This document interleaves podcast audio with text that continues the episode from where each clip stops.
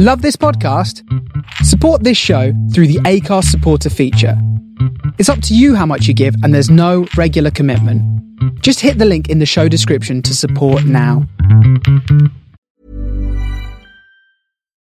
Millions of people have lost weight with personalized plans from Noom, like Evan, who can't stand salads and still lost 50 pounds. Salads, generally, for most people, are the easy button, right? For me, that wasn't an option. I never really was a salad guy. That's just not who I am. But Noom worked for me.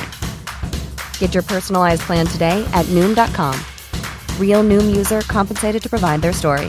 In four weeks, the typical Noom user can expect to lose one to two pounds per week. Individual results may vary. People of spirit, attention. Calling Tau City, turn on your radio. I know we had some words last time, but that was so long ago. I got your message. It was a little harsh, you know. It's still a little hard for me to hear. Please take it slow. Welcome to Starship Sofa, part of the District of Wonders network. Everyone has a story in the District of Wonders. Come and find I'm yours. In waiting to be found, and I'm building rockets. The moon.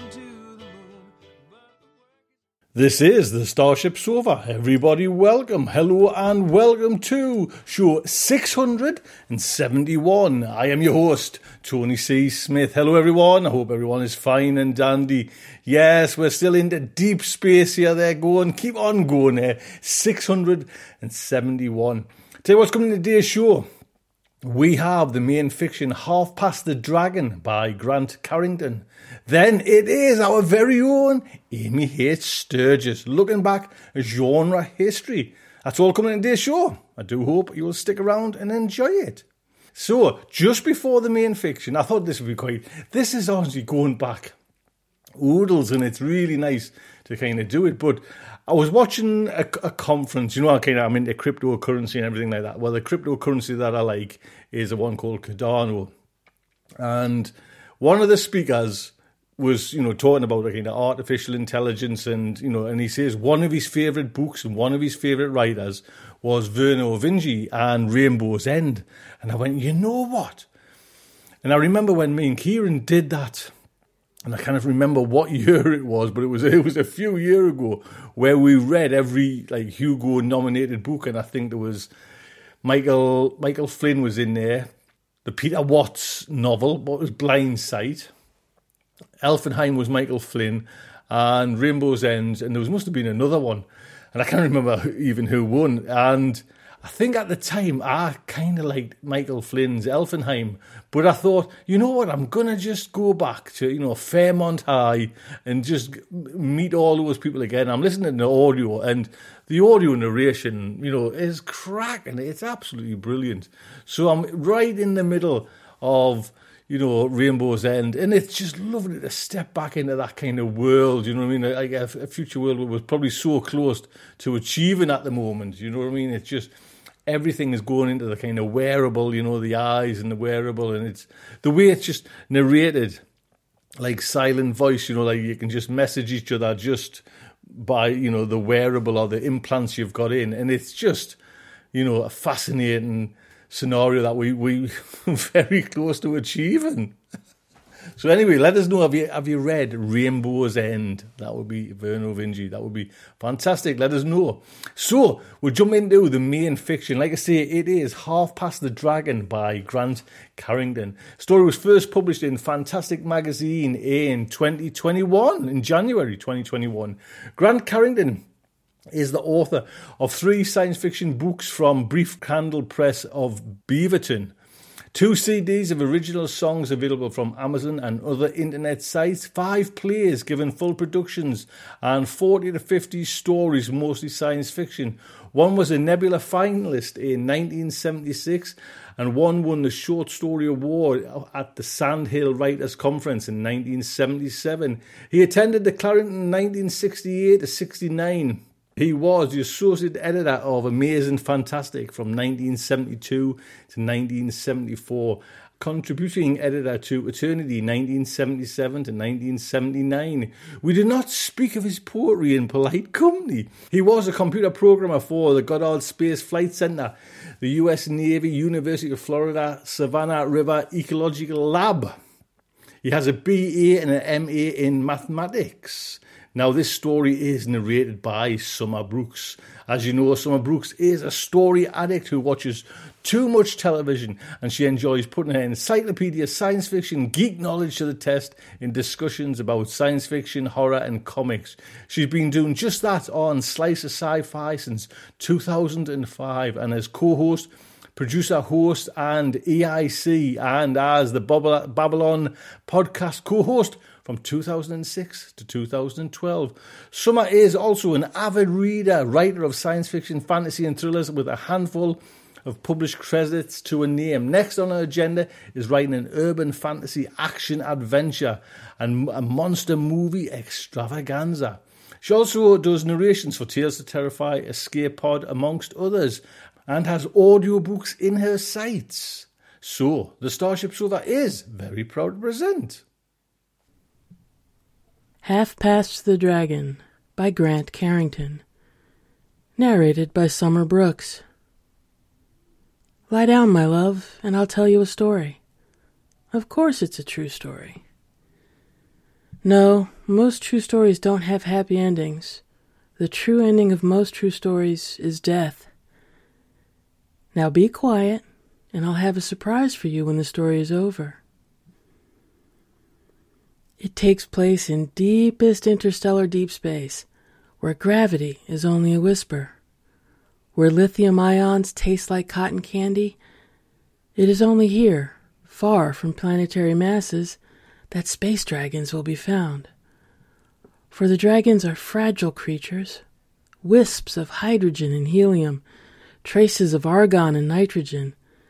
You could pass your hand through one and never feel anything but vacuum. Should a dragon approach a planet, it would be torn to shreds. A painful death. And perhaps a common one for space dragons, for they are curious beasts. Perhaps that's why there are so few of them. I was the good ship Kimono in those days, plying the trade between Babe Ruth and El Nair. In those days, I tasted the stellar winds. Some of us saw them, some heard them, some felt them. Our brains, all that was left of what we were born with, encased in cryogenic cabinets deep in the bowels of our ships, interpreted the data in different and individualistic ways. I greedily gulped the gravy and potatoes of hydrogen, the rare roast beef of helium garnished with a sprig of ferric ion. I sipped the fine chablis of oxygen and for dessert, I feasted on the baked Alaska of nitrogen. Sometimes I could tell where an argon atom had been born simply by the fragrance of its bouquet. Oh, I had heard tales of space dragons, yes, and I thought of them as you do now, mere tales by space drunk ships. I had never seen one, felt one, smelled one, tasted one, heard one. They are different, Sam Hall told me. It was this same Sam Hall who was going to write a book, The Synesthetics of Space. We all see and experience dragons the same way. No matter how you experience anything else in space, you will see a dragon, smell the brimstone on its breath, feel the ghostly heat of its flame, and hear its roar. And what does roasted dragon taste like? I asked trying to be sarcastic in my youthful ignorance. Like rotten flesh, he answered. How did we talk without mouths? Without sweet mouths like yours, my dear? Yes, made for kissing and caressing. Why, we had radios, of course. Sleep? Of course we slept. Humans need sleep, whether they are just brain or have all their protoplasmic complement. The computer was perfectly capable of taking care of all the routine chores, taking off, landing, and so on. In fact, I slept 80% of the time. We were needed for those unforeseen instances. We were always awake at liftoff, orbital insertion, and landing, nominally in control, but in reality, with our mental fingers over imaginary buttons. I only remember one time when I had to do something, and that has nothing to do with tonight's tale. Okay, I'll tell you tomorrow night. Move over a little, will you? There, that's much better. No, our emergencies always took place in empty interstellar space. Yes, like space dragons, and wandering planets, and renegade alien pirates. Ah, yes, those were exciting days, back before the galaxy was completely tamed. Of course, I didn't think so then. Many were the times I shit in my pants. That was embarrassing. And dangerous. No, but my anal sphincter control was attached to the exhaust tubes. I lost a lot of fuel that way.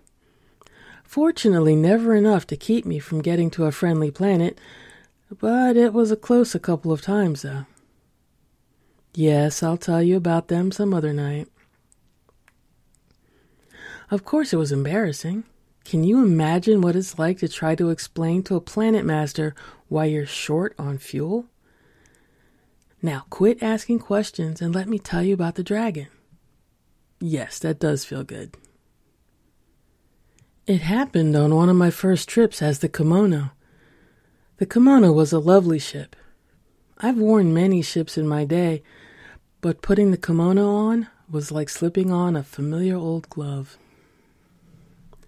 Ah, kimono, my house, my home, my castle, my very being for so many years. I'd heard about dragons, yes, but I thought they were just so much space gas, if you know what I mean. Space yak and space flag. Well, in a way, I was right, of course. They are space gas, but not in the way I'd meant it.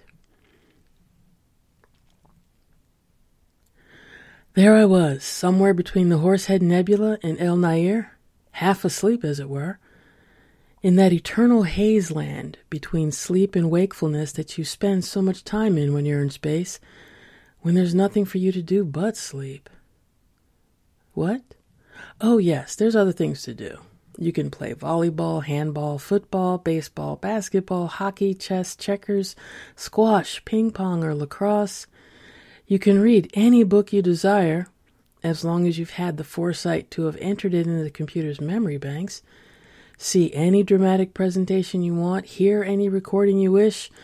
You can make love to the galaxy's most beautiful women, many of them long dead. You can write, compose, paint. What's that? My favorite was Rosemary Clooney. Never mind, she was before your time. Or mine, for that matter. You can write, compose, paint, make sculptures, or you can just wander by an unpolluted stream in a virgin forest. You can experience anything you've had the foresight to load into the computer. It's all in the mind, of course. But then, what isn't? No, I didn't mean to get solipsistic with you. Sorry. Anyway, I was drifting along, a light show playing hazily in my mind to the faint susurrus of space, while the kimono sped on its way to El Nair. Far from the continuous radio noise near inhabited planets, one could hear faint communications from long dead races, from long dead pilots of one's own race.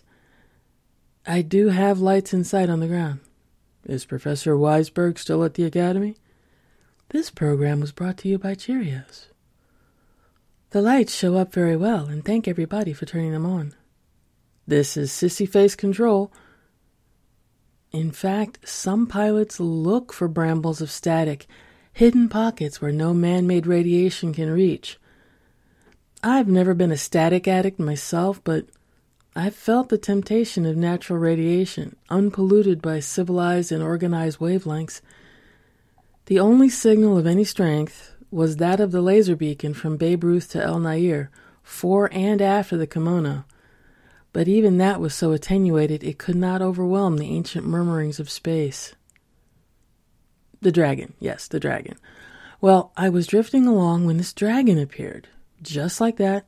No warning. Just zonk. There it was. I've talked to other pilots since then, and they say that's the way it always happens. The dragons just pop out of nowhere. Some people think they come out of another dimension, some kind of hyperspace, and that there's really lots of them, but they rarely appear in our space. It looked just as Sam Hall said it would a thin, sinuous, bright green dragon with glowing red coals for eyes. The light of distant suns seemed to magnify a thousandfold as it reflected off the shifting atoms of his tenuous scales. It writhed in space like a cloud caught in the wind, but its writhing brought it closer to the kimono purposefully. The twin eyes winked on and off like evil variable stars. It scared the shit out of me, I mean to tell you. Literally. Not much because I'd managed to gain control of my sphincter since the last run in with the Pleiades pirates. But I wasn't quick enough, and the dragon leapt for and swallowed that little morsel of exhaust emission, licked its chops, and waited for more. You wouldn't think that a dragon could look like a hopeful puppy, especially with glowing coals for eyes, but so help me Fomalhaut, that's what the dragon did. And when it didn't get any more, it opened its mouth and a long tongue of hard radiation belched forth, smelling of sulfur. I laughed as the plasma field that protected the kimono from gas clouds at relativistic speeds easily deflected the radiation. For a few microseconds, the umbilicus between Babe Ruth and El Nair was snapped, but it was quickly restored. Now, I was in a bit of a spot, but I wasn't too worried. In fact, the whole situation was kind of humorous. Here I was, deep in interstellar space, being trailed by a space dragon. Though trailed isn't quite the word, it had wrapped itself around the kimono like snake around a tree. It quite obviously had every intention of hanging around, looking for more handouts. I couldn't go near any gravitational masses, or I'd be contributing to the demise of an endangered species, which was quite a serious crime at the time. But I had plenty of time to worry about that. Not that I could have killed it anyway. I had already come to like the little critter. I even gave it a name St. George. Never mind, it would be too much trouble to explain. But when you pilot spaceships for a while, you stuff your brain with a lot of useless knowledge. Sometimes you get mental indigestion and they have to use a brain pump on you, but it's all there, somewhere in your personal magnetic core. No, not yours, unless you put it there. Well, I'll be damned. Yes, St. George and the Dragon. I don't know why it'd be in your core but that's cute. Every now and then, old St. George would belch a little more radiation on me, disrupting the laser thread for a few microseconds. Thinking about the problem, I slipped off into a restless slumber, hypnotized by the flashing red light the computer kept sending me. My cargo this trip was Babe Ruth's championship baseball team on their way to El Nair for the District 3 semifinals of the third Millennial World Series. They were the defending champions, of course. They had won 746 straight games, their last loss occurring when their center field, named Babe Ruth, of course, had stepped into a gopher hole. The whole team was named Babe Ruth. This always caused problems whenever they made substitution. Babe Ruth pinch hitting for Babe Ruth. It was suspected that sometimes they took out one of their stars and resubmitted him as a pinch hitter later in the game, but how could you know? No, they were in cryogenic cabinets too. Not as compact as mine, of course, but human beings rarely traveled awake in those days, when the space lanes were still wild, just explorers and pilots like myself. Even between El Nair and Babe Ruth, there were still several unsavory patches. Not fit to be seen by an athlete who must stay Simon pure and in condition. Besides, it took several years to make the trip. That was back before the tachyon drive had been perfected, my dear. That lovely blinking red light the computer kept sending to me reminded me of those stalwart athletes I was transporting to El Nair. Why, you ask? Why, indeed? I asked myself the same question. I had no answer. I asked the computer. Listen, dummy, it said to me. We've run into an area of high radiation, higher than the plasma field can cope with. Do something about it. It was one of those emergencies that required the help of a human mind, a drifting, half asleep human mind. The dragon. That's what it was. The dragon belching radiation at the kimono was overwhelming my plasma shield and endangering my athletes. And furthermore, it was endangering me. Under that sporadic bombardment, I was drifting off again, unable to control my consciousness. With that thought firmly in mind, I made a mental effort to pierce that haze and succeeded, long enough to realize that the computer was right. My internal radiation was rising, slowly but steadily, toward dangerous levels. I was in trouble. You see, the kimono belonged to Odyssey Spacelines, Inc., and they had a contract with Babe Ruth that gave them exclusive transportation rights, and they capitalized on it in their advertisings. Travel on a Babe Ruth liner. Make your home run with a team that carries Babe Ruth. Strike out for the unknown on a Babe Ruth exploratory cruise. And those were the least offensive ones. If I didn't get the Babe Ruth baseball team to El Nair on time, they'd forfeit their galactic championship and their value to Odyssey Spacelines Inc. would be zero. And my value to Odyssey would be even less. Of course, that was rapidly becoming the least of my worries. Every time that St. George belched, radiation particles crept or sped through the kimono, depending on St. George's position. If he was at the head of the kimono, our relative speeds approached 2c, and those particles were gone faster than any computer could count. But if St. George was at my tail, why that radiation would creep through so slowly that several particles could gather together in a cell long enough to throw a stag party with films of bombarded nuclei and all.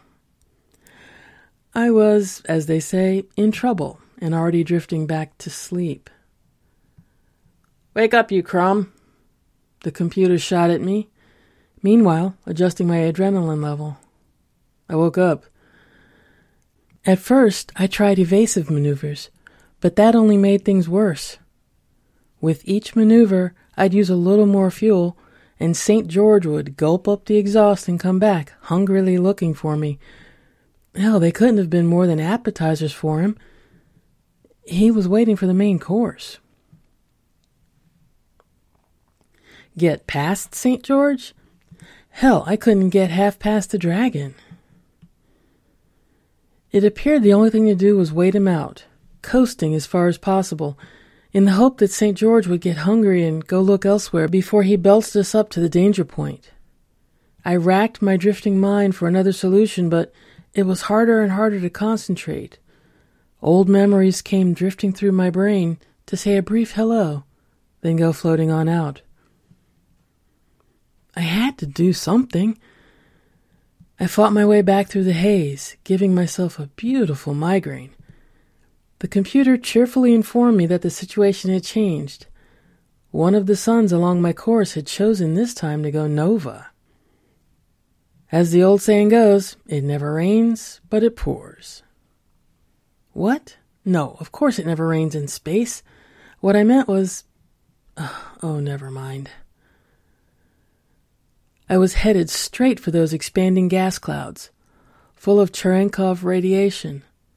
What with my already weakened plasma shield, there was no thought of trying to plow on through. I would have to change course and skirt the Nova. That was not a particularly difficult maneuver, even in my now somewhat punch drunk state, but it would tie St. George still more closely to my metaphorical bootstraps. Bemoaning my fate and racking my brain for some way to lose St. George, I queried the computer for the requisite course change. That's when I had my moment of genius. Could we skirt through one of those ionized shells without exposing Babe Ruth to too much radiation? The computer assured me we could, giving me a skimming tangent that barely touched the outer shell. When I fired the engines for the course change that was necessary, old St. George's eyes lit up like Betelgeuse itself at its brightest. Chomp, he went, chomp, chomp, gulping greedily behind me as I led him on. At least he wasn't belching while he ate. When we reached the outer shell of expanding gases, St. George ignored the novel gases and kept greedily gulping down my rich exhaust. As soon as I turned off the engines, however, to coast back out, he began munching all around him, wolfing down oxygen, helium, nitrogen, and ammonium ions in gay abandon. I sometimes wonder what happened to old George. For all I know, he's still munching his way through that novel cloud. I hope he doesn't get heartburn. Yes, that's all there is to it. I'm sorry, you can't expect a climax with every story. I'll try to do better tomorrow night. But first, come over to the window, my love. Look up there. Yes, a little to your right and up a bit. Now, if my cesium clock is accurate, in approximately 2.6 seconds, you'll see. Ah, there it is. Right on time. Yes, flaring up nicely.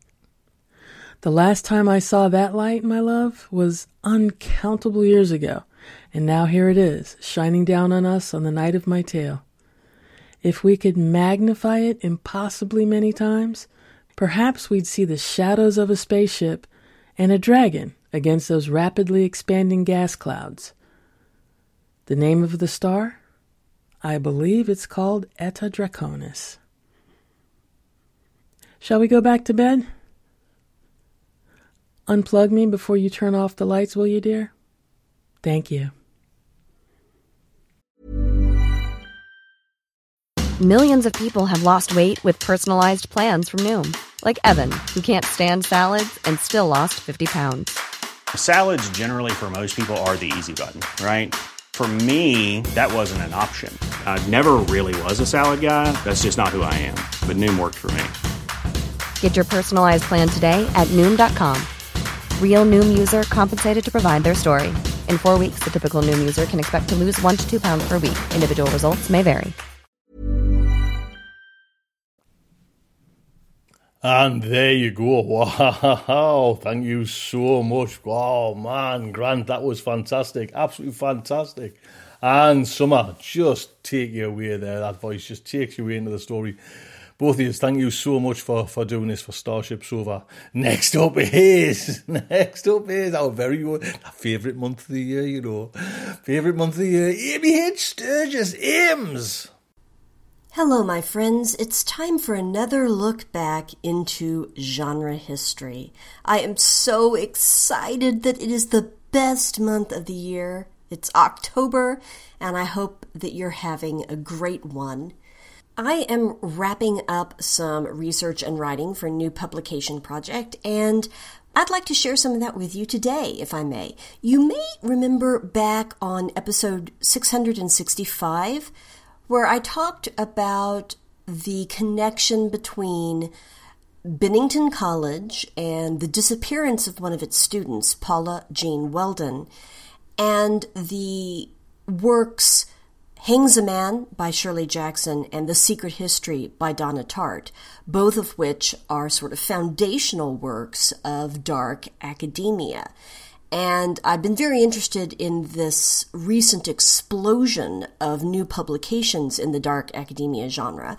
And I've been reading a lot about how critics explain what dark academia is and why it is so popular right now, and how it's a blend of multiple genres, how you can have mundane novels, but also science fiction novels, fantasy novels, horror novels, all under that dark academia umbrella.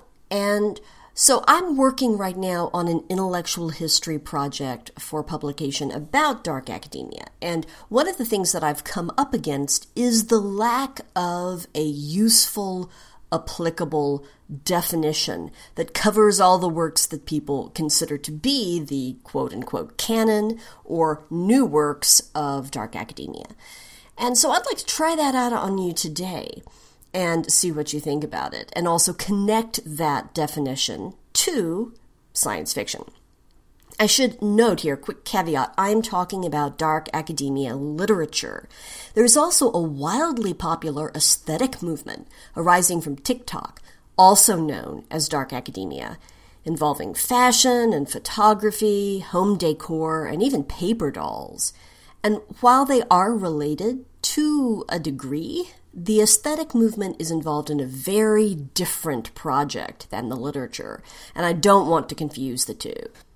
There does seem to be a pretty widespread consensus about what works are, at least recent works, are dark academia. There's just not an agreement about what the genre or subgenre, however you want to define that, is. Some people say, well, it's an atmosphere. You, you feel it. If you get that sensation, that's what's happening. You know, yeah, you know it if you feel it. You know it if you see it. Some people try to have a kind of thumbnail sketch. Things like, well, campus crime, for instance, or murder at school. Here is my attempt at systematizing a definition. See what you think. What makes a story part of the dark academia genre? It may be a mainstream work or a young adult work. It may be mundane fiction or science fiction or fantasy or horror or mystery or a combination thereof. I would say there are four ingredients to dark academia works. Number one, you guessed it, academia. A dark academia story connects in some vital way to the project of academia.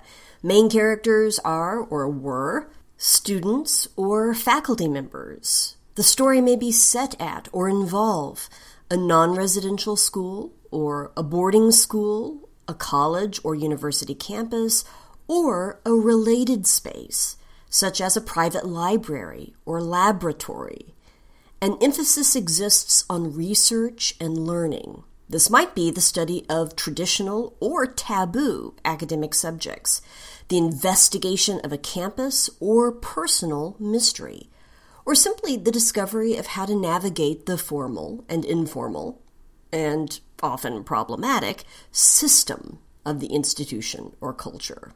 Okay, so dark academia includes academia. Big shocker there. Number two, I would say that dark academia uses ingredients of the Gothic for its focus on academia. We have talked in the past in this segment about the Gothic quite a bit. In my graduate class on the history of the Gothic imagination, I favor a definition of the Gothic from Jerrold E. Hogle. He shares this in the Cambridge Companion to Gothic Fiction. And in that definition, he details four key ingredients of the Gothic. And I would say dark academia works generally display at least three, if not all four.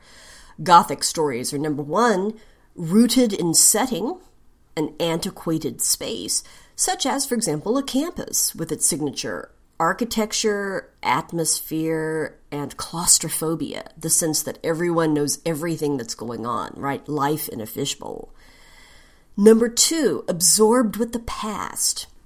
This might be with the general past, like a subject of study, you study history, or with a recent personal past. Number three, associated with secrets that are either physically or psychologically haunting. And number four, involved with blurring the boundary between the natural and the supernatural, at least psychologically, but also physically or both.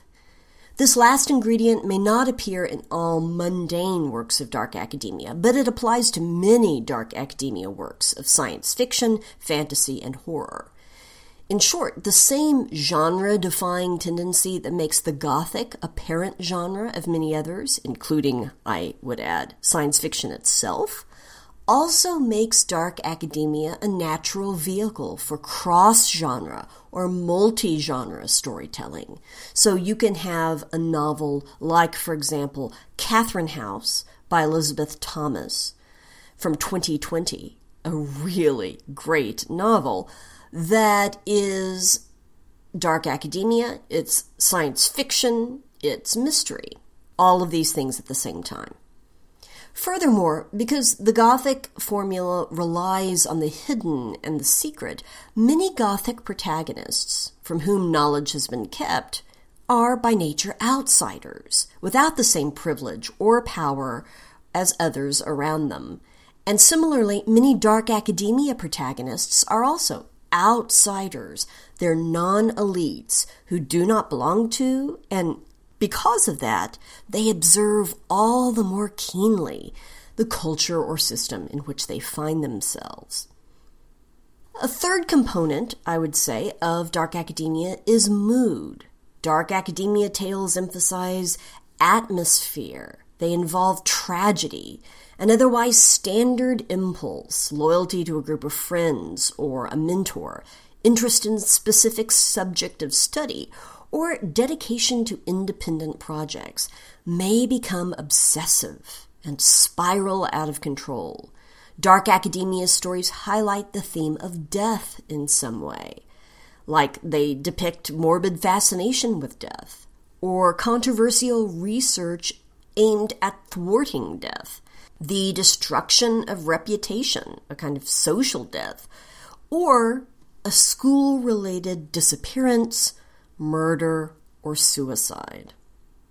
And lastly, and perhaps most importantly, I would say dark academia works include embedded in them a critique. They interrogate power dynamics. They often shine a spotlight on exclusivity or privilege, inequality, hypocrisy, campus specific issues such as faculty members abusing their power, or students bullying their classmates, or secret societies acting with impunity, or cliques going off and pursuing their own agendas, or institutions resting on morally dubious foundations. These all represent larger concerns about injustice in society, I would say. In other words, dark academia uses this intense, and atmospheric pressure cooker of academia to address issues that, while often shown in high relief in that academic setting, are also universal issues.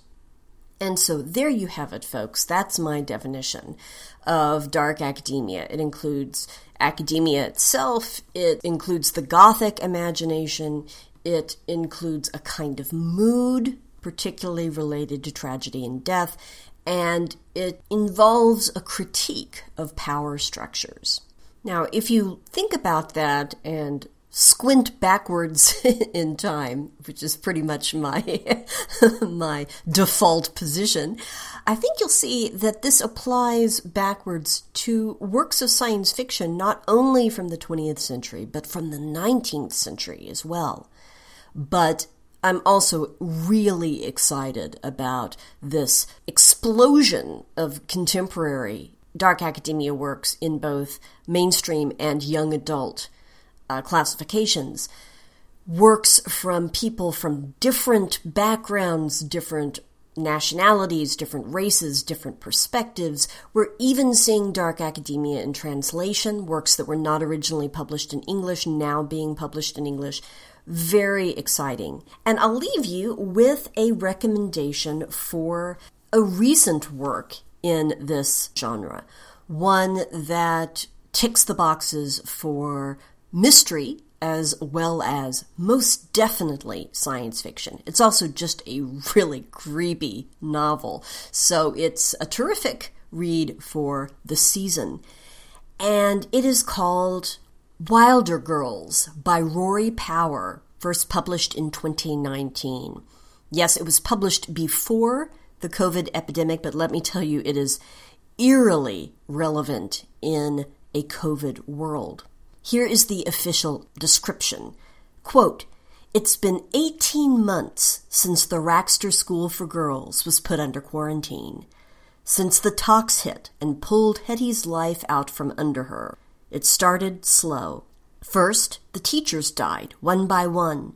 Then it began to infect the students, turning their bodies strange and foreign.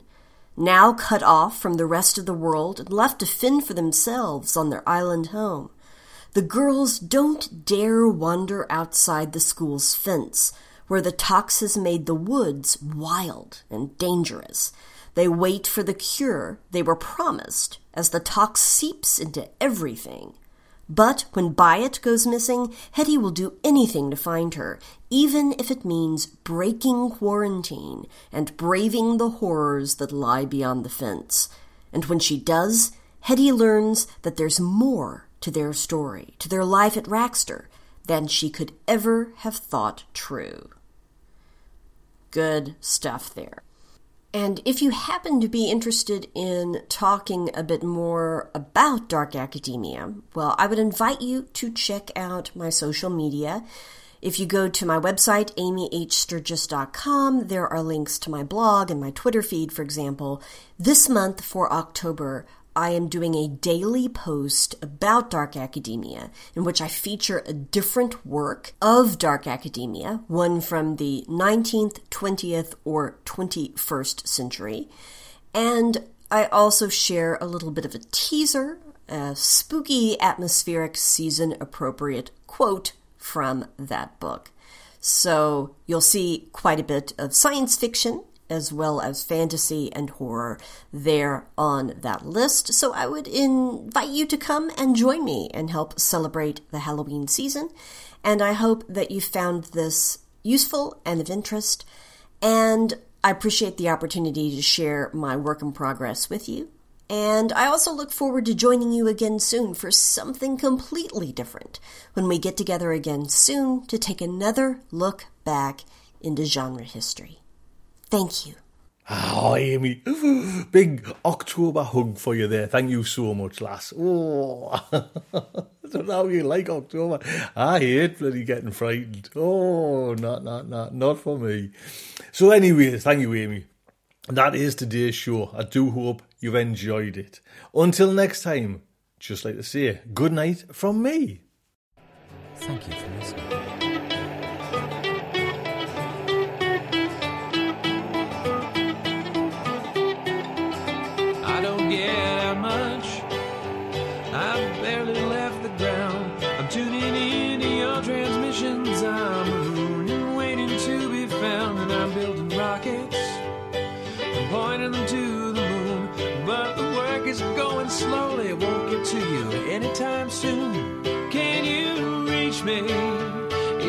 Signal getting through? Turn on your radio. I wanna talk to you.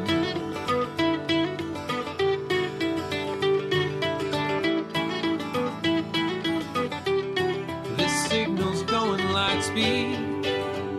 By the time I get my say, I might already be on to you and on my way. But you're so far from here, and at best I'm moving slow. So I'm waiting on your call at home with nowhere to go. Can you reach me? Is my signal getting through?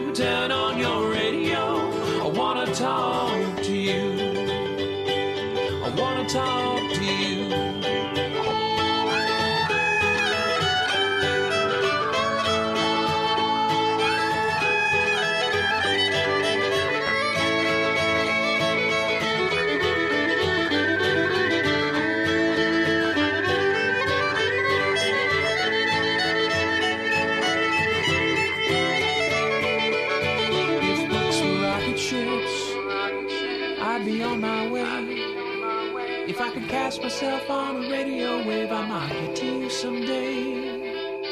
If books were rocket ships, I'd need only the will to fly. I'm still building word by word, and I'll get out there by and by. I'll get out there by and by. I'll get out there. I'll get out there by and by. I'll get out there by and by. I'll get out